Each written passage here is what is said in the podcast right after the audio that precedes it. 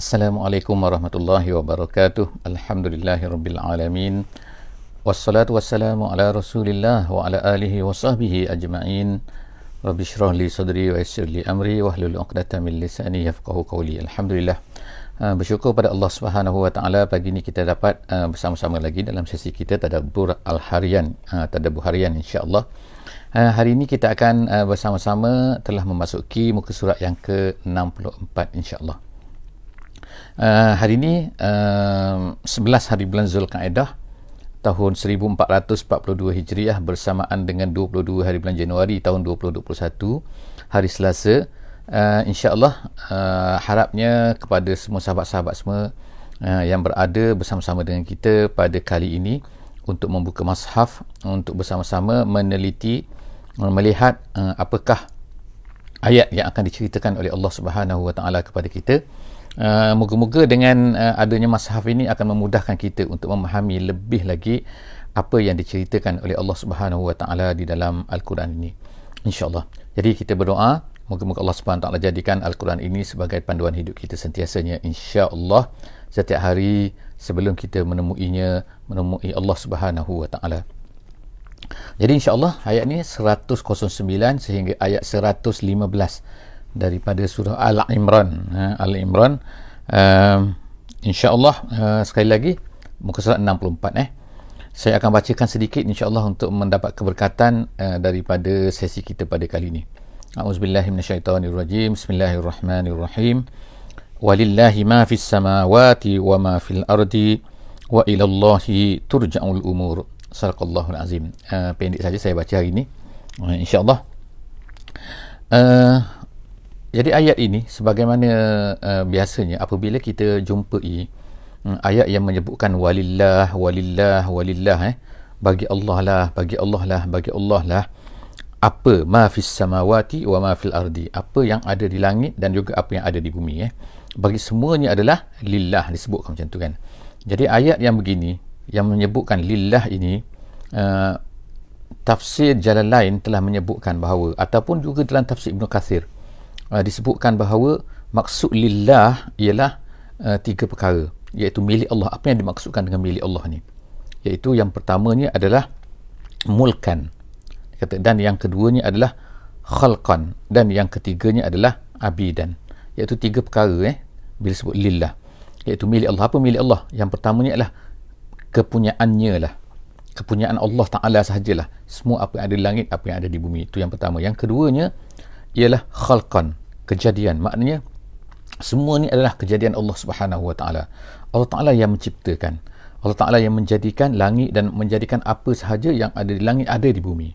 Yang ketiganya abidan semua itu adalah berharap memerlukan kepada Allah Subhanahu Wa Taala dan sepatutnya menyembah Allah Subhanahu Wa Taala. Abi dan hamba artinya jadi artinya sini ialah bahawa apabila disebut milik Allah lillah ertinya ialah sebenarnya ketiga-tiga ni adalah terkandung dalam tu. Iaitu mulkan wa abidan wa khalqan. Ataupun kita kata mana-mana lah dulu kan tapi makna ketiga-tiga tu terungkai di dalam perkataan lillahi ma fis samawati wa ma fil ardi. Apa-apa di langit apa-apa di bumi semuanya adalah milik Allah semuanya adalah ciptaan Allah semua adalah hamba Allah Subhanahu wa taala oleh kerana itulah maka Allah taala sebut wa ila wa ilallahi turja'ul umur. Al umur semua perkara semua apa saja turja'u ila Allah. Kembali kepada Allah Subhanahu wa taala. Maksud kembali kepada Allah ialah dia ni adalah kembali tu masir semuanya tak boleh lari. Semua akan menuju kepada Allah Subhanahu wa taala saja maknanya walaupun hebat mana walaupun kita kata dia sombong apa apa saja pun dia akan akhirnya kembali kepada Allah juga. Dia tak boleh lari kan daripada Allah Subhanahu wa taala. Jadi huwal hakim huwal mutasarrif kata Ibnu Kathir wal hakim huwal mutasarrif fid dunya wal akhirah. Dialah penentu sepatutnya dialah kan sepatutnya maknanya manusia sepatutnya mengakui. Sepatutnya dialah penentu dialah yang men, me, membuat apa saja kan bertindak apa saja pada apa yang ada langit apa yang ada di bumi itu adalah uh, ayat yang pertama kita pada pagi ini iaitu ayat 109 kita tengok selepas daripada itu ayat 110 Allah Subhanahu wa taala menyebutkan tentang kelebihan umat Nabi Muhammad sallallahu alaihi wasallam. Eh, walaupun dia datang kemudian eh, walaupun maknanya apa ni kita katakan umurnya pendek kemungkinannya tetapi Allah Subhanahu Wa Taala memberikan kelebihan kepada kita semua. Sebab tu Allah Taala menyebutkan sini kuntum kamulah kamulah kan. Khair ummatin sebaik-baik umat. Setengah uh, ulama-ulama tafsir kata tengok walaupun umat Nabi Muhammad ni uh, amalannya sedikit tetapi Allah Taala ganda ganda gandakan. Tak sebagaimana yang diberikan kepada umat-umat yang terdahulu. Kenapa kelebihan-kelebihan ini? Adalah kelebihan ini dikatakan adalah kerana Nabi Muhammad sallallahu alaihi wasallam tu. Jadi itu adalah kelebihan kita ni seolah-olahnya menumpang ya. Ha, menumpang apa yang Allah Taala Allah Taala memuliakan Nabi Muhammad ke atas nabi-nabi yang lain semua sekali. Jadi Allah Subhanahu wa taala telah menjadikan kita sebagai umat Nabi Muhammad ini mendapat juga kelebihan tersebut. Ada banyak hadis yang menceritakan tentang kelebihan Nabi Muhammad umat Nabi Muhammad sallallahu alaihi wasallam. Antaranya antaranya ialah dapat memasuki syurga 70 ribu masuk ke syurga dan setiap satu ribu tu pula dapat pula 70 ribu daripadanya dapat memberi syafaat. Dan begitulah seterusnya berganda-ganda berganda-ganda eh. itu kelebihan eh. dalam satu hadis diriwayatkan uh, di atas mimbar Nabi pernah ditanya kan, oleh seorang lelaki uh, Ya Rasulullah apakah sebaik-baik manusia? Uh, siapakah khairat khairan nas? Dia kata. Jadi Nabi SAW pun menyebutkan selepas daripada tu. Iaitu apa? Nabi kata akra'uhum wa atqahum lillahi wa amuruhum bil ma'rufi wa anhahum 'anil munkari wa asiluhum lirrahimi nabi kata. Jadi nabi SAW jadi banyak hadis ni. Antaranya ialah hadis uh, yang yang saya bacakan tadi tu.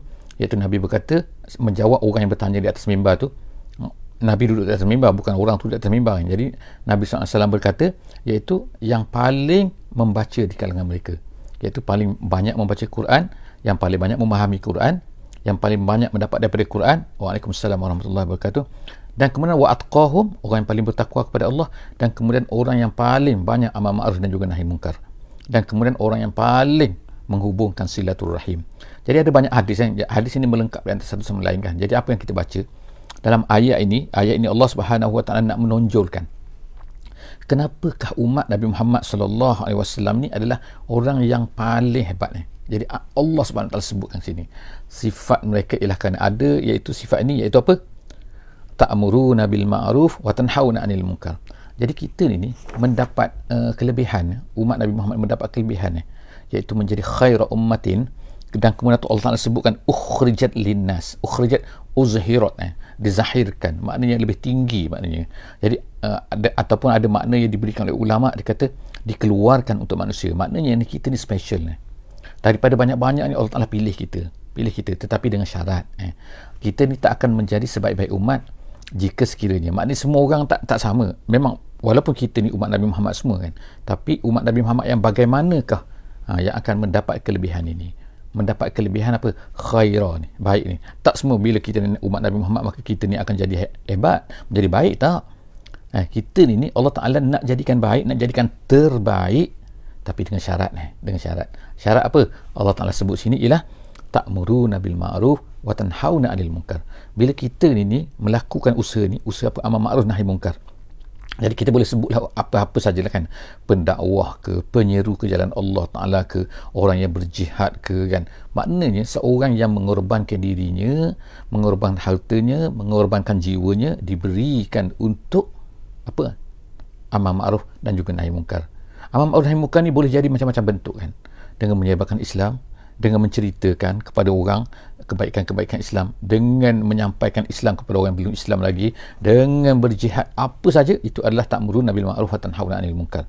Jadi Allah Subhanahu taala kata yang ketiganya ialah waktu minun nabilah dengan syaratnya selepas daripada maknanya bukanlah amal ma'ruf nahi munkar tapi mereka dia tak beriman tak dan waktu minun nabilah akan beriman jadi beriman amal ma'ruf nahi munkar maka dengan ketiga-tiga perkara itu maka kita akan mendapat gelaran ataupun mendapat title ataupun mendapat pangkat daripada Allah Subhanahu Wa Taala iaitu apa khairu ummatin.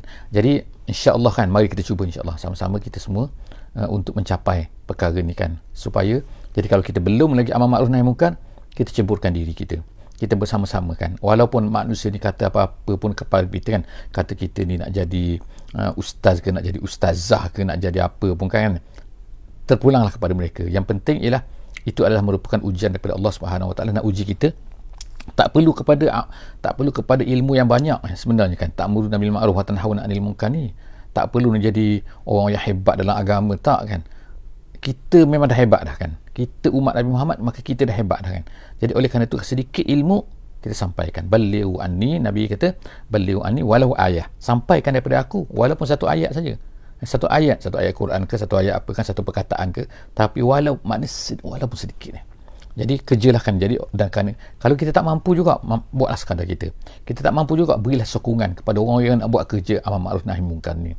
Jangan kita peli mereka jangan kita uh, apa jatuhkan mereka. Kita jangan tak support mereka. Support support support teruskan apa yang kita mampukan. Di antaranya contohnya sebagai kita ialah kita sebarkan kebaikan-kebaikan dengan memberi link. Contohnya kan memberi link apa? Link ni ni kita buat kita buat ceramah kita buat apa benda kan. Orang ceramah tak kira siapa-siapa saya ceramah kan. Kita kita sebarkan sebarkan. Itu kemampuan kita kan. Bukan susah pun. Ha, daripada kita ni, ni kan. Duduk berceloteh kan. Duduk letakkan apa-apa saja di media sosial kita kan. Tentang diri kita. Tapi letakkan kebaikan. Kan? sebarkan kebaikan. Allah SWT terus berkata itu walau amana ahlul kitab. Selepas tu Allah Ta'ala kata Allah Ta'ala cerita pasal ahlul kitab sekarang eh Ha, jadi kan banyak sebelum-sebelum daripada ni. Jadi Allah Ta'ala kata, kalaulah ahlul kitab ni beriman, ha, iaitu orang Yahudi dan Nasrani lah kan, kalaulah mereka ni beriman, lakana khairul lahum. Kalau mereka masuk Islam lah katanya. Nescaya, iman itu adalah lebih baik untuk mereka. Mereka tak tahu ke beriman kepada Nabi Muhammad lah maksudnya. Tapi Allah Ta'ala kata, minhumul mu'minun wa aksaruhumul fasikun. Akhirnya, ada di kalangan mereka ni beriman maksudnya ialah seperti Abdullah bin Salam sebagai contoh kan iaitu dan kawan-kawan dia lah kan yang masuk Islam. Mereka Yahudi lepas tu masuk Islam. Mereka ni Kristian. Ada yang Kristian kemudian masuk Islam seperti orang Najran. Alhamdulillah sekarang kan Najran dulu masyhur sebagai orang Kristian kan tempat orang Kristian di zaman Nabi SAW sekarang ni Masya Allah ha, semua orang Najran adalah orang Islam sekarang ni Masya Allah kan. Jadi Allah Subhanahu Wa Taala kata ada di kalangan mereka yang telah beriman. Ada di kalangan mereka yang telah apa ni mengakui kenabian Nabi uh, kerana mereka tahu dalam kitab mereka tu ada sebut perkara ni kan. Tetapi tetapi Allah Taala sebutkan wa aksaruhum wa aksaruhum al-fasikun kebanyakan daripada mereka ni fasik. Fasik sini bukan fasik makna fasik uh, Islam. Tapi fasik tak. Tapi fasik di sini dalam tafsiran kata ialah al-kafirun. Kebanyakan daripada mereka ni rosak Allah Taala katakan. Rosak tu maksudnya rosak kafir. Maknanya jahat. Tetap juga kan. Berdegil juga nak jadi tak nak ikut Nabi Muhammad sallallahu alaihi wasallam. Jadi itulah jadi kita lihatlah atas dunia pada, hari ini kan majoriti daripada orang-orang Kristian, majoriti orang-orang Yahudi adalah tidak terima Islam. Dan bukan sekadar tak terima Islam tapi mereka uh, berusaha buat perkara-perkara macam-macam perkara-perkara pula kan untuk merosakkan Islam, untuk menghancurkan orang Islam uh, dan sebagainya. Seterusnya Allah Taala kata lan yadurrukum. Mereka cuba untuk merosakkan Islam. Tetapi ingatlah uh, lam yadurrukum. Allah Taala kata Allah Taala memberi jaminan menjamin kita ni kita sebagai umat Nabi Muhammad SAW bahawa walaupun apa saja usaha mereka lam yadurrukum. Mereka tak akan dapat memberi mudarat kepada kamu. Mereka tak akan dapat merosak memberi mudarat apa situ? Ulama tafsir kata bukanlah uh, maknanya mudarat situ ialah uh, mudarat makna tak boleh menyakitkan kita. Kita tengok apa yang berlaku kan? Orang kafir orang musuh-musuh Islam merosak menyakitkan kita. Kita tengok kan di Palestin ke di mana kan? Mereka ni membuat macam-macam perkara-perkara yang menyakitkan orang Islam. Tu berlaku tu. Jadi Allah Ta'ala sebutkan illa adha melainkan azza mereka tidak akan boleh memberi mudarat kepada kamu. Maksud sini ialah memberi mudarat ni merosakkan agama kamu. Mereka tak boleh nak rosakkan Islam eh, walaupun mereka kata oh dapat memurtadkan ramai orang Islam. Tapi Islam tetap juga menang. Islam tetap juga tetap eh. Islam tetap juga terpelihara. Itu walam yadurrukum illa adha. Melainkan mereka boleh buat ialah mereka boleh adha. Adha ni makna perkara yang menyakitkan. Sama ada menyakitkan tu dengan mulut. Eh, merosak makna cuba untuk mengatakan macam-macam terhadap Islam terhadap kamu dan sebagainya. Ataupun merosakkan fizikal. Mungkin boleh menyeksa kamu dan sebagainya. Tapi mereka tak boleh menghancurkan Islam. Lam yadurrukum. Islam tetap juga akan terpelihara sampai akhir zaman. La yazalu taif la tazalu taifatun min ummati zahirina alal haqi. Nabi sallallahu alaihi wasallam dah pergi dah beri janji dia akan tetap ada akan tetap ada kan. La tazalu taifatun min ummati. Daripada umatku satu grup ta'ifah daripada, daripada umatku yang akan berpegang kepada Islam ini. Jadi maknanya lam yadurrukum. Mereka tak akan dapat menghancurkan Islam habis-habis yang tak ada. Kan? Mungkin yang lain ada mungkin. Ha, ada mungkin agama-agama lain ada kan tetapi Islam mereka tak akan mungkin akan dapat buat macam tu. Jadi lam yadurrukum illa adza wa ay yuqatilukum yuwallukumul adbar. Kalau mereka ni ni nak memerangi kamu, Allah Taala bagi jaminan kan. Yuwallukum yuwallukumul adbar. Mereka akan kalah. Yuwallu ni maknanya berpaling, adbar ni, ni belakang. Tapi maksudnya ialah sini ialah munhazimin Allah Taala kata. Kalau mereka nak memerangi kamu, mereka akan tetap kalah. Tapi ingat eh, situ ialah kamu. Allah Ta'ala beri jaminan untuk membantu orang-orang yang beriman. Jadi kalau kita ni, mungkin kita kata kita ni orang Islam, tapi kalau kita ni tak berpegang kepada Islam, Allah Ta'ala tak jamin. Ha, sebab itulah banyak kekalahan kadang-kadang berlaku kan kepada orang Islam. Kenapa mereka kalah? Ialah apabila mereka ni membuat satu perkara yang menyalahi Islam. Kalau mereka ni berpegang kepada Islam, mereka akan menang. Jadi Allah Subhanahu Wa Taala dah bagi dah intan surullah surkum. Kalau kamu tolong, Allah Allah akan tolong kamu. Itu mem- memang Allah Taala dah bagi jaminan. Tetapi kalau kamu tak tolong, kamu ni dah buat macam-macam kan. Jadi sebab tu kita tengok kan bibit-bibit dia perang Badar. Bibit-bibit dia perang Hunain. Bibit-bibit dia perang Bala Asy-Syuhada di Perancis kan. Apa yang berlaku ni. Kita tengok kan kekalahan seolah macam kekalahan orang Islam kekalahan. Tapi bila kalah ni mesti ada sebab. Mesti ada sebab itu kan dalam tu kan yang menyebabkan kekalahan tu. Jadi sebab itulah kita ni kena ha, kita kalau nak kita dapat nak dapat pertolongan daripada Allah Subhanahu Wa Taala mestilah kita ni, ni betul-betul ha, betul-betul taat kepada Allah Subhanahu Wa Taala sebagaimana Salahuddin eh dia tak akan benar akan pergi berperang orang-orang yang tak qiyamul lail. Dahsyat eh dahsyat eh. Sampai qiyamul lail eh jadi maknanya kan kalau perkara-perkara saja kan uh, apa ni uh, seperti khalifah-khalifah kan bila menghantar tentera dia kata apa kan innama tuqatilunal adu ataupun innama tuqatilunal a'da bi a'malikum kamu sedang nak pergi berperang ini berperang dengan musuh ialah sebenarnya bukan dengan senjata kamu bukan menggunakan senjata kamu tapi menggunakan amalan kamu jadi kalau amalan kamu ni, ni tak kuat, amalan kamu ni tak betul-betul kepada Allah Subhanahu Wa Taala, maka kamu akan kalah. Seolah-olah kamu tak ada senjata, walaupun kamu bawa senjata yang hebat. Jadi sebab itulah kita tengok sekarang kan pada hari ini kan ramai orang Islam kan yang kalahkan apa? Kerana kekuatan mereka dengan Allah Subhanahu Wa Taala sangat lemah kan. Jadi seolah-olah macam senjata mereka. Jadi orang kafir Allah Taala memanglah serahkan kepada senjata mereka. Tapi sebagai mukmin kita orang mukmin Allah Taala bukannya serah kita pada senjata kita kan. Tapi pada nombor satu ialah iman dan juga amalan kita dan dekatnya kita dengan Allah Subhanahu Wa Taala. Seterusnya Allah Subhanahu Wa Taala kata ialah yuwallukumul adbar summa la yunsarun dan kemudian mereka tidak akan ditolong orang kafir tak akan ditolong oleh Allah Subhanahu wa taala seterusnya duribat alaihimuz zillatu aynama sukifu illa bihablin minallah wa hablin minan nas. Allah Subhanahu wa taala seterusnya ialah menyebutkan bahawa orang-orang uh, ahli kitab ini orang-orang Yahudi orang-orang Nasrani orang Kristian ini Allah Ta'ala kata akan tetap dihina. Dan secara khususnya setengah ulama kata ialah ayat ini adalah tentang orang Yahudi. Iaitu orang Yahudi ni di mana saja mereka akan dihina memang betul-betul berlaku kan. Di mana saja. Dulunya mereka ni bertempiaran kan. Ha, dipecah-pecahkan. Duduk di negara ada di Amerika ada di Rusia ada di Argentina ada di Iran ada di India ada di Afrika. Bertempiaran pecah-pecahkan. Dan mereka di mana saja mereka akan dihina. Mereka akan dimarahi. Mereka akan di, tidak disukai oleh manusia. Kerana kejahatan mereka kerana mereka ni selalu uh, tidak apa ni kalau buat perjanjian mereka tak akan ikut perjanjian tu kan. Adalah mereka akan pecah. Kalau buat gencatan senjata tak ada ada lah tu kan mereka punya ni. Itu memang sifat mereka daripada dulu lagi eh daripada dulu lagi. Eh. Allah Taala sebut sini kan bahawa sebab itulah mereka ni duribat alaihi muzillatu ainama sukifu. Sukifu maknanya? Berada. Wujidu. Di mana saja mereka berada mereka akan dizillah dihina. Kemudian Allah Taala kata kecuali dengan dua benda. Dengan dua benda yang pertama apa? Illa bihablim minallah. Kata sebahagian besar ulama ialah bihablim minallah ini kecuali lah mereka ini masuk Islam. Mereka ni menurut Islam eh. Mereka ni menjadi muslim. Kalau mereka menjadi muslim barulah hilang perkara itu. Tapi itu nombor satu. Yang keduanya ialah wahablim minan nas. dengan hubungan dengan manusia. Maksud hubungan dengan manusia ni ialah mungkin mereka akan berada di dalam negeri Islam dan mereka patuh uh, kepada apa yang telah mereka janjikan. Ha, jadi kalau macam tu barulah. Jadi uh, ada setengah-setengah ulama uh, telah menafsirkan ayat ini dengan apa? Iaitu dengan hubungan dengan Allah Subhanahu Wa Taala dengan hubungan dengan manusia. Maknanya ialah uh, vertical dan juga horizontal.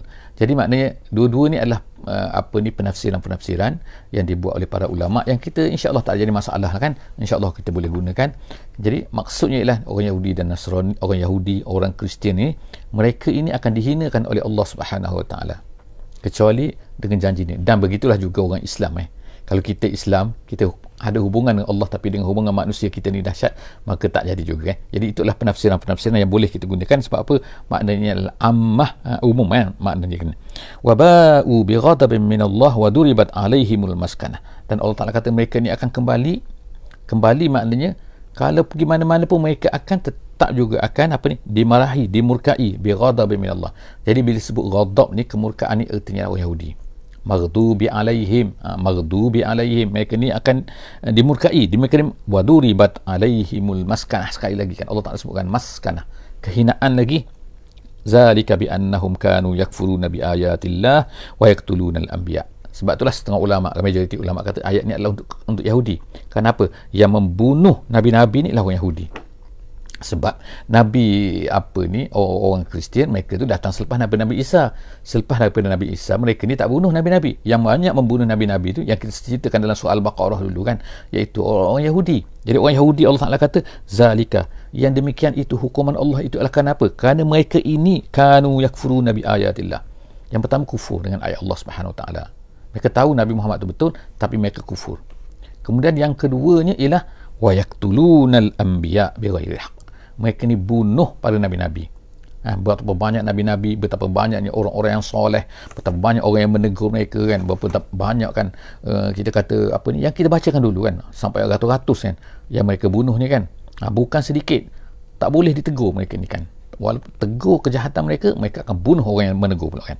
Jadi Allah SWT sebut ni iaitu wa yaqtuluna al-anbiya bi ghairi haqqin zalika bima asaw wa kanu ya'tadun zalika bima asaw asaw asaw eh asaw yang demikian itulah kerana mereka ni asaw mereka ni durhaka mereka ni mencabul uh, hukum Allah Subhanahu wa taala wa kanu ya'tadun dan mereka ini adalah melampau melampau-lampau eh iaitu dengan menjadikan yang halal itu haram menjadikan yang haram itu halal. Pandai-pandai lah kan ya'tadun melampau-lampau mereka ni. Kemudian uh, kita habis kita masuk kepada hizib yang baru eh. Ha, apabila kita mendengar cerita-cerita ni kan maka kita pun rasa hmm, Yahudi dan Kristian ni memang dahsyat memang teruk kan tapi selepas daripada tu Allah Subhanahu Wa Taala mengingatkan kita balik bahawa mereka ni walaupun kita dengar mereka ni dahsyat macam tu macam tu macam tu kan mereka ni sebenarnya taklah sama bukanlah maknanya semua macam tu. Ha gitu kan. Semua mereka ni walaupun Allah Ta'ala kita macam dahsyat lah Yahudi Kristian Yahudi Kristian Yahudi Kristian ni memang teruk kan. Tapi laisu sawa' Allah Ta'ala kata laisu sawa sungguh pun begitu maknanya mereka ni taklah sama. Ha, bukan semua macam tu eh.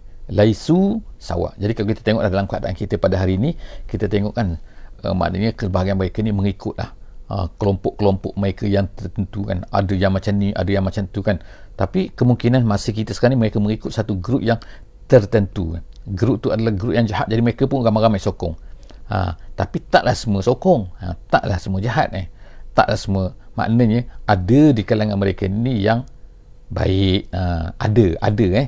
Uh, taklah tapi ada tu bagaimana? Uh, kita janganlah pukul rata kita kata oh baik tu ramai. Tak tak juga kan Allah Taala kata laisu sawa mereka ni uh, mereka laisu taklah sama uh, laisa tu laisa tu tidak eh jadi laisu sawa mereka tu taklah sama min ahlil kitab ummatun qaimah ada di kalangan ahli kitab ini umat yang qaimah. Ha, Allah Subhanahu taala beritahu umat yang qaimah yang berdiri. Makna berdiri sini berdiri apa? Qaimah iaitu yang berdiri menegakkan kebenaran. Maknanya ulama tafsir kata seperti Abdullah bin Salam lah. Jadi Abdullah bin Salam ni selalu kita jumpa kan. Maknanya kalau contohnya Abdullah bin Salam sebab dia memang orang yang paling hebat lah di kalangan orang Yahudi ni uh, orang yang beriman kepada Nabi Muhammad sallallahu alaihi wasallam bukan dia seorang saja ramai juga sahabat-sahabat yang lain kan yang telah menjadi sahabat yang beriman eh yang telah tak mau terimalah perbuatan kejahatan orang-orang Yahudi itu yang menutup eh, bahawa Nabi Muhammad itu adalah sebenarnya Nabi tapi majoriti mereka adalah mengikut grup tu grup-grup Yahudi tu tak menjadi seperti Abdullah bin Salam. Jadi Abdullah bin Salam ini mereka inilah yang dimaksudkan min ahli kitab ummatun qaimah tu qaimatun yang berdiri. Kalau kita kata berdiri menegakkan kebenaran. Kemudian apa lagi? Allah Ta'ala puji mereka. Yatluna ayatillah. Mereka ini membaca ayat-ayat Allah. Kemudian ana al-laili wahum yasjudun. Pada waktu malam eh maknanya ana al-laili maknanya sepanjang malam. Maknanya banyak masa maksudnya kan. Banyak masa waktu malam tu, mereka ini adalah wahum yasjudun. Mereka ini dalam keadaan sujud. Dalam keadaan sujud maksudnya mereka ni sembahyang maksudnya. Jadi Allah Ta'ala puji mereka. Maknanya ada juga di kalangan mereka ni yang baik-baik yang benar yang masuk Islam. Dan kemudian mereka ni menunaikan solat dengan baik Masya Allah kan. Yu'minuna billahi wal yaumil akhir. Mereka beriman dengan Allah. Beriman dengan hari akhirat. Kemudian wa ya'muruna bil ma'ruf wa yanhauna 'anil munkar melaksanakan. Melaksanakan amal ma'ruf nahi munkar maknanya taklah sebagaimana sebahagian daripada umat Islam eh. Kita pada hari ini setengah tu beriman kata ha, beriman kepada Allah beriman kepada Allah tapi tak melaksanakan ni. Maknanya kita ni tak melaksanakan betul-betul lah Islam kan. Walaupun kita ni beriman tapi Allah Ta'ala puji kan. Orang-orang Yahudi ni seperti Abdullah bin Salam yang masuk Islam kemudian tu mereka bukan sekadar tapi mereka ni sembahyang malam mereka ni membaca Quran kemudian mereka ni amal ma'ruf kemudian mereka ni nahi mungkar kan? Kemudian lepas tu wa yusari'una fil khairat. Allah Taala puji lagi. Sifat yang sepatutnya ada pada kita juga iaitu yusari'una fil khairat. Bersegera pada kebaikan. Maknanya tak adalah tangguh-tangguh kan? Ha, kalau kita ni menangguh-nangguh ni adalah satu sifat yang tak baik kan? Menangguh untuk kebaikan.